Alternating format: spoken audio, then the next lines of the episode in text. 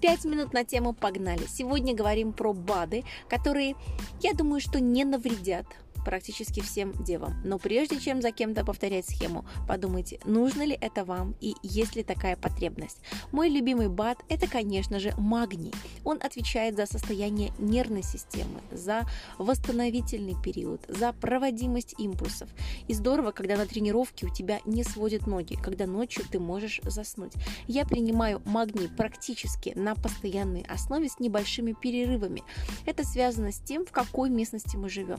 Наши почвы достаточно бедные. Поэтому я употребляю магнецетрат. Он продается в любой аптеке, стоит доступных денег и имеет неплохой накопительный эффект. Напоминаю, что любой синтетический витамин, БАД вряд ли усваивается более чем на 15 если повезет 20%, особенно если продукт в хилатной форме, здесь может и повыше быть процент. Но в основном небольшая часть задерживается, а все остальное выводится из организма. Также я рекомендую обратить внимание на такие продукты, как сердца, куриные сердечки. Часто я покупаю сердце индюшки. Обязательно говяжий язык. Принципе, субпродукты полезные. Главное не есть э, те продукты, которые являются органами-фильтрами. Например, куриная печень не лучший вариант. Куриное сердце намного чище и экологичнее. Следующая добавка, которая не повредит девам, это аминокислоты. БЦА. Они продаются в спортивных магазинах, они продаются в аптеках. Аминокислоты мы получаем из пищи, из животных белков.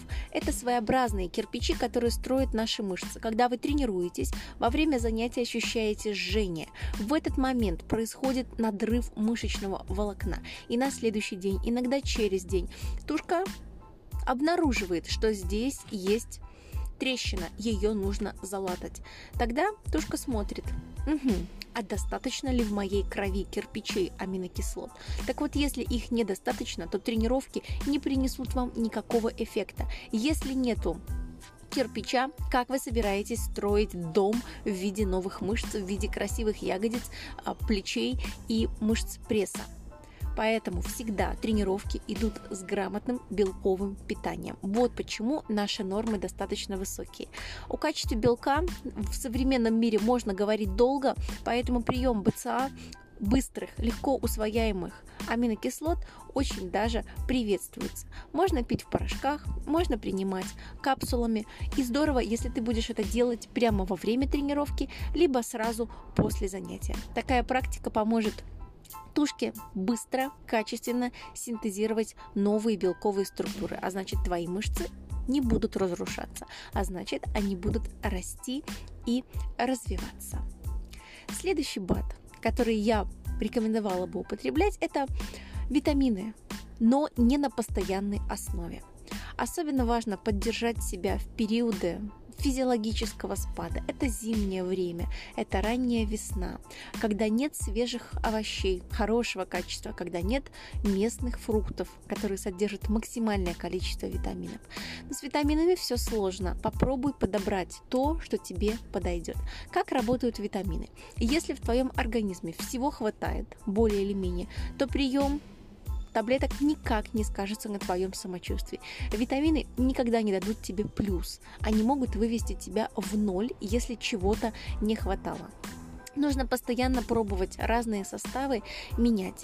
И еще всегда рекомендую, в интернете есть табличка антагонизма и синергизма. Какие микроэлементы не сочетаются. Так вот, э, кальций и магний вместе лучше не принимать. Но это один маленький пример. Дальше вы сможете разобраться самостоятельно. А если интересно, я покажу, какие витамины принимаю я.